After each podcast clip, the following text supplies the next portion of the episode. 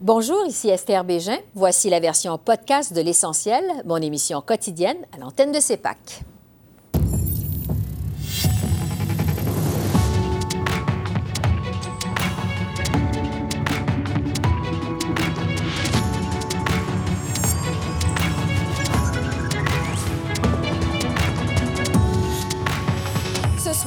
Québécois dépeint comme anti-musulman.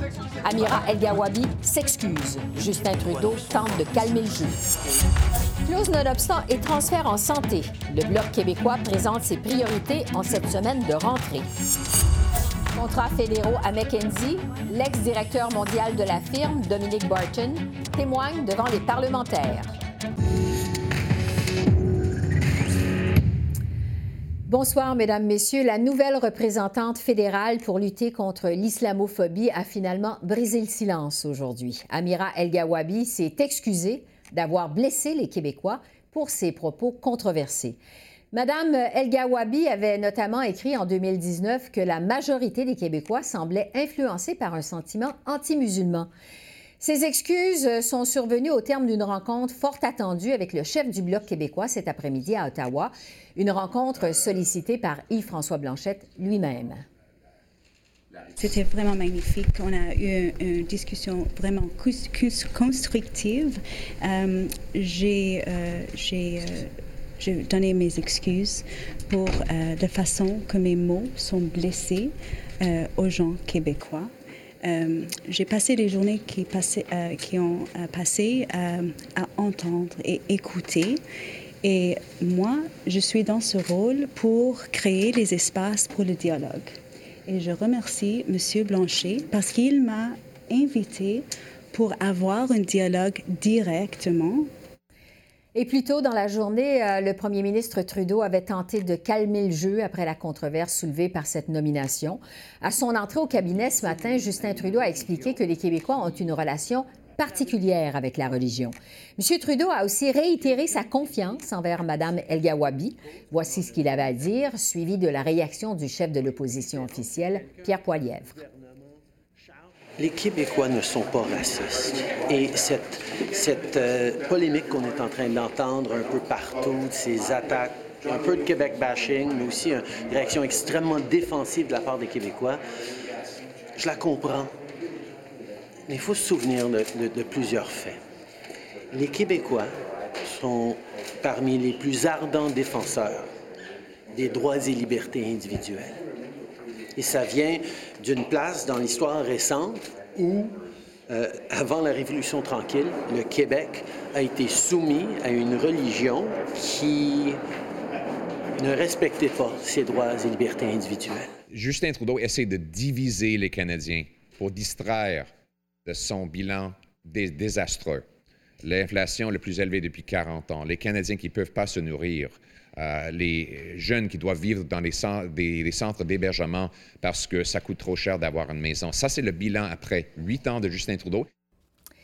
Et pour réagir au dernier développement dans toute cette affaire, je retrouve Eve Torres, ancienne coordonnatrice de la Voix des femmes, un organisme qui encourage les femmes musulmanes à prendre part activement à la société québécoise.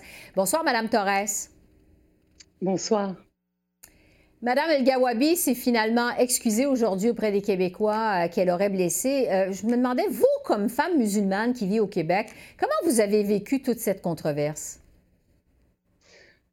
Euh, bien, écoutez, étant donné le, contexte et la période entourant toutes ces réactions, j'avoue que ça a été ça a été un espèce de clash, pour utiliser ce terme-là, euh, qui n'était peut-être pas surprenant. Euh, bon, déjà, on était autour, vous le savez, de la commémoration de l'attentat de la mosquée de Québec, le 29 janvier, journée d'action contre l'islamophobie. Tout arrive à ce moment-là. Euh, c'était malheureux et un peu sans surprise, puisqu'on l'avait déjà vu lors d'une nomination. Je pensais notamment à la nomination de euh, Madame Manaï euh, à la ville de Montréal comme mmh commissaire à la lutte contre le racisme. Euh, donc, c'était, je, trouvais que les réactions étaient extrêmement vives à l'envers de, à l'endroit, pardon, de Madame El Rawabi qui n'avait qui ne s'était pas encore exprimé à ce moment-là, de toute façon. Malgré ces excuses aujourd'hui, est-ce que vous croyez que c'est la bonne personne pour bâtir des ponts entre les communautés? Je pense que c'est une bonne personne pour bâtir des ponts. Effectivement, j'ai connu Madame El Rawabi dans des circonstances aussi professionnelles. C'est une personne engagée, c'est une personne posée. effectivement, les propos qui lui ont, qui ont été ramenés, qui sont issus des, médias sociaux, notamment de, Twitter. On connaît l'espace Twitter et la violence, la véhémence qu'il peut engendrer également mais c'est une personne qui a quand même une bonne connaissance et des communautés musulmanes, mais mmh également, comment dire, du, Canada. C'est quelqu'un qui milite pour, pour les droits et pour la justice sociale depuis de nombreuses années. je pense que c'est quand même quelqu'un, c'est une personne douce également, qui a une facilité à communiquer. Ouais. Sur le fond de l'affaire maintenant, est-ce que vous croyez, vous, que les Québécois semblent influencés par un sentiment anti-musulman, comme l'a écrit Mme El Gawabi en 2019? Qu'est-ce que vous en pensez? Bien, en fait, je pense que son observation euh, n'est pas fausse de là où elle était, peut-être en regardant ça d'Ottawa notamment, mais euh, nous sommes plusieurs, euh, comment dire, à avoir eu ce sentiment-là. Et puis, euh, les, les, les, sondages qu'elle avait mentionnés à ce moment-là faisaient ressortir ce sentiment anti-musulman. Et puis, c'est ce qui revient souvent dans les propos aussi sous, sur les réseaux sociaux. Les gens ne, ne sont pas gênés de dire qu'ils ne sont pas à l'aise, comment dire, avec l'islam de manière générale. Mmh Donc, oui, pardon. Mais en fait, je me demandais, est-ce que vous voyez une différence entre le Québec et le reste du Canada dans la perception envers les musulmans? Euh, je l'ai senti moi-même, ça fait 23 ans que je suis au Québec. J'ai senti les changements. Bon, on ne refera pas l'histoire euh, politique euh, du Québec si on parle de, 2007, la période des accommodements raisonnables, la charte des valeurs, par la suite la loi 21. Euh, on a vu, on a vécu ce changement. Et euh, c'est sûr que la loi 21, euh, prétextant, on va dire, la laïcité, ce que une bonne partie des personnes musulmanes ne contestent pas, ne remettent pas en question la laïcité. Ce qui est remis en question par rapport à ça, c'est la discrimination à l'emploi que subissent certaines populations en lien avec leur appartenance religieuse. Mais on l'a vu, et puis plusieurs études. J'ai travaillé également à la Commission des droits de la personne et de la jeunesse pour mmh documenter les actes haineux en 2017 à travers la province. Et c'est quelque chose qui est ressorti, qui est ressorti concrètement dans les recherches avant justement l'attentat de la mosquée de Québec. Il, a, été documenté euh, une augmentation des actes islamophobes euh, envers euh, des personnes, mais aussi des lieux de culte.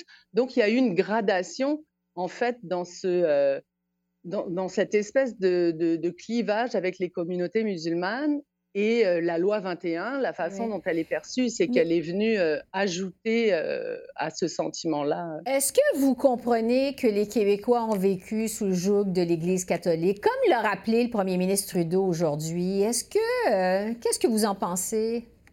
Ça, nous est toujours rappelé. En 23 ans au Québec, j'ai, je, veux dire, on, on, a eu le temps de, de s'approprier l'histoire, la culture, et ce vécu, par exemple, lorsque euh, j'ai eu à, plusieurs fois à, me prononcer ou à faire des présentations sur les, les, questions du racisme, etc., c'est souvent revenu.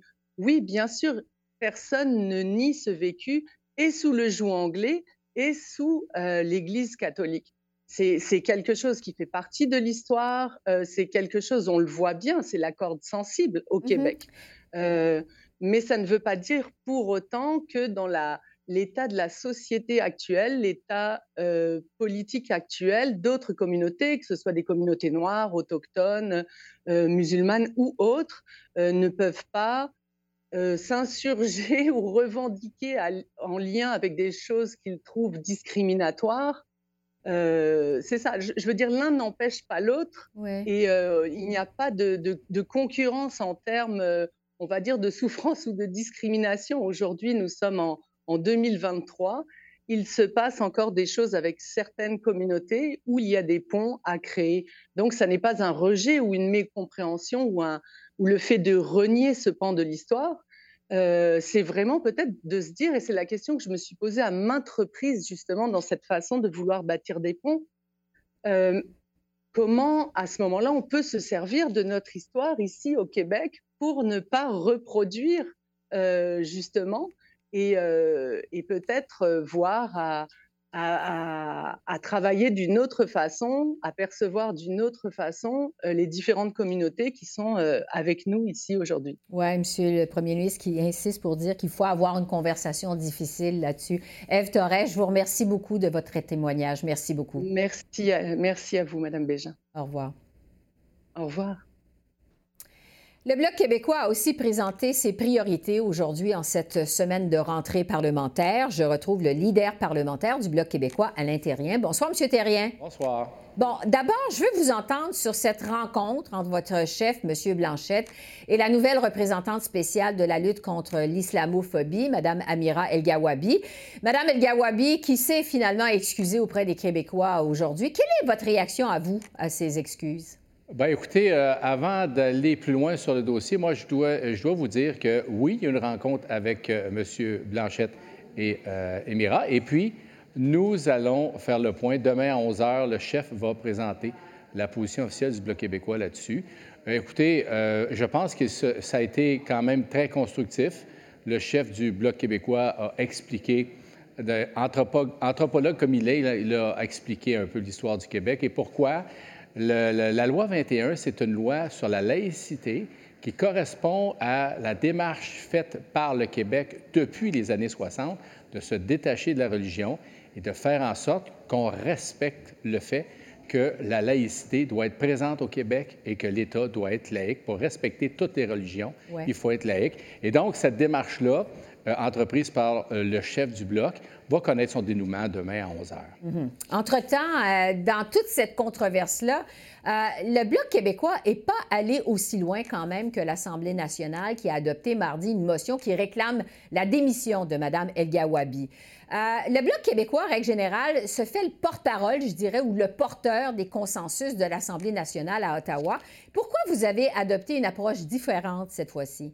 Écoutez, nous, on voulait insister sur une chose bien précise. C'est que il faut arrêter les amalgames qu'on fait entre la loi 21 et l'islamophobie. Ça, c'est extrêmement important. Il faut aussi faire en sorte de comprendre que euh, M. Trudeau a utilisé le terme islamophobie et racisme à maintes reprises et qu'au lieu de construire des ponts entre notre société et le reste du Canada, il fait en sorte de créer des fossés et nous, on veut insister davantage sur le rôle de Justin Trudeau dans cette histoire-là et faire en sorte aussi que la responsabilité de cette situation-là a été causée et est provoquée par M. Trudeau lui-même. Il faut qu'on euh, qu'on comprenne bien ça. Et c'est pour ça que notre approche auprès euh, de l'élu de, de M. Trudeau fasse en sorte que nous, on ne met pas le blanc nécessairement, nécessairement sur elle et on veut en savoir plus sur cette personne-là, mais on critique beaucoup la démarche qui a été faite par Justin Trudeau dans cette histoire. Il faut qu'il arrête de casser du sucre sur le Québec. Il faut qu'il arrête de faire des amalgames entre la loi 21, l'islamophobie et le racisme. Les Québécois sont tannés de se faire traiter de racistes et d'islamophobes et ça incombe à Justin Trudeau de trouver une solution justement pour montrer que dans le fond, il faut créer des ponts et ce n'est pas de cette façon-là qu'on doit opérer pour en créer. et nous, on est là-dessus. Pourquoi vous n'avez pas réclamé sa démission comme telle? Je veux qu'on parle de vos priorités maintenant pour cette session parlementaire. Vous dites que vous allez surveiller le gouvernement libéral qui pourrait demander à la Cour suprême de baliser le recours euh, par les provinces à la clause non-obstant. Euh, qu'est-ce que le Bloc québécois peut faire dans ce dossier-là? Bien, écoutez, euh, il faut... Vous savez, la politique, dans les démarches que l'on fait en politique, c'est souvent de soulever les désirs et les volontés des Québécois pour qu'on comprenne, que les acteurs politiques comprennent qu'ils ne doivent pas aller là. Et donc, le fait que le Bloc québécois se fait le porte-voix du Québec dans le cas de la clause d'un obstacle, de faire comprendre au gouvernement, aux différents intervenants politiques d'Ottawa, qu'on ne peut pas toucher à ça parce que le Québec est différent. Il a des droits collectifs à protéger. Il a une langue qui est différente. Il a le principe de laïcité qu'il veut, veut protéger. Il faut que le reste du Canada et que les gens qui sont à Ottawa comprennent bien où loge le Québec et où loge le Bloc québécois. Et nous, on est le porte-voix du Québec. Et jusqu'à présent, je dois vous avouer que ça marche quand même bien. Alors, si vous voulez savoir où se situe le Québec, écoutez le Bloc québécois. Nous sommes là pour ça. On est les haut-parleurs des, euh, des Québécois et on va le demeurer. Et c'est de cette façon-là qu'on peut justement amener Ottawa à bien comprendre ça et à respecter surtout la volonté des Québécois. Sans surprise, l'augmentation des transferts en santé, ça reste votre cheval de bataille. Bon, il y a une rencontre, on le sait, entre les premiers ministres mardi prochain à Ottawa. Euh, le gouvernement Trudeau parle plus maintenant euh, d'imposer des conditions pour euh, transférer plus d'argent aux provinces, mais plutôt des priorités communes. Est-ce que ça vous semble raisonnable? Que d'imposer des priorités communes. Comme Bien, écoutez, je vais vous avouer, j'ai très hâte de savoir qu'est-ce que ça implique, les priorités communes.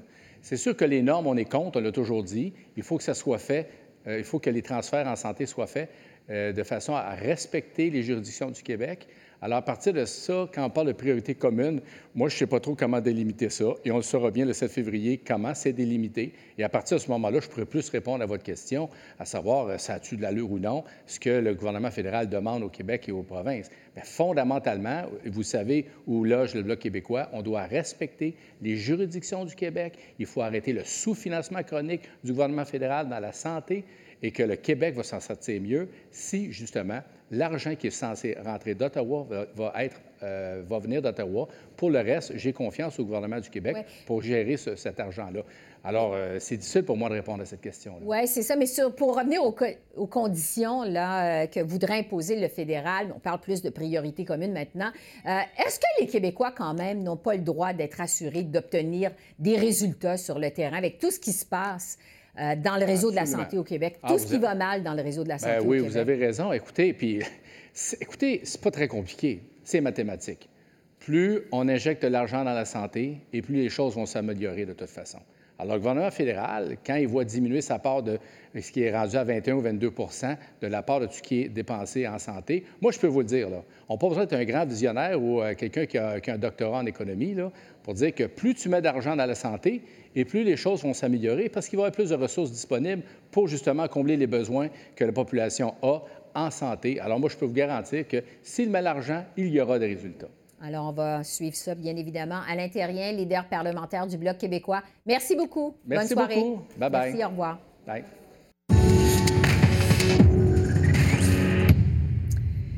Les contrats accordés à la firme McKenzie continuent de faire des vagues à Ottawa. L'ex-grand patron mondial de McKenzie, le Canadien Dominic Barton, a témoigné en fin d'après-midi à Ottawa devant le comité parlementaire qui étudie les contrats accordés à cette firme. Alors, pour en discuter plus en détail, je retrouve la politologue Geneviève Tellier de l'Université d'Ottawa. Bonsoir, Geneviève. Bonsoir, Esther. Donc, euh, témoignage de l'ex-grand patron euh, mondial de McKenzie. Euh, il s'est surtout défendu d'avoir obtenu des contrats pour McKenzie grâce à son amitié avec le premier ministre Justin Trudeau. Je vous demanderai d'abord, Geneviève, est-ce qu'on doit s'inquiéter des liens entre le politique et l'attribution des contrats des firmes privées comme, comme McKenzie, par exemple? Moi, je pense que oui, on doit s'y inquiéter. Puis c'est pas juste des liens personnels, parce que ce que M. Barton nous a dit, c'est que finalement, il ne connaissait pas beaucoup M. Trudeau, mais c'est d'avoir justement des entrées privilégiées au gouvernement. Alors, des gouvernements qui seraient incités à dire Ah, ben oui, ça va être plus facile si on fait affaire avec telle compagnie, on a fait affaire avec dans le passé. Et donc, cette proximité-là, et, cette capacité qu'ont ces firmes-là aussi de vendre leurs produits, elles sont très habiles. M. Barton mm-hmm. nous a dit que le chiffre d'affaires de McKinsey était 10 milliards de dollars, ce qui n'est pas négligeable. Alors, visiblement, elles savent faire affaire avec les gouvernements.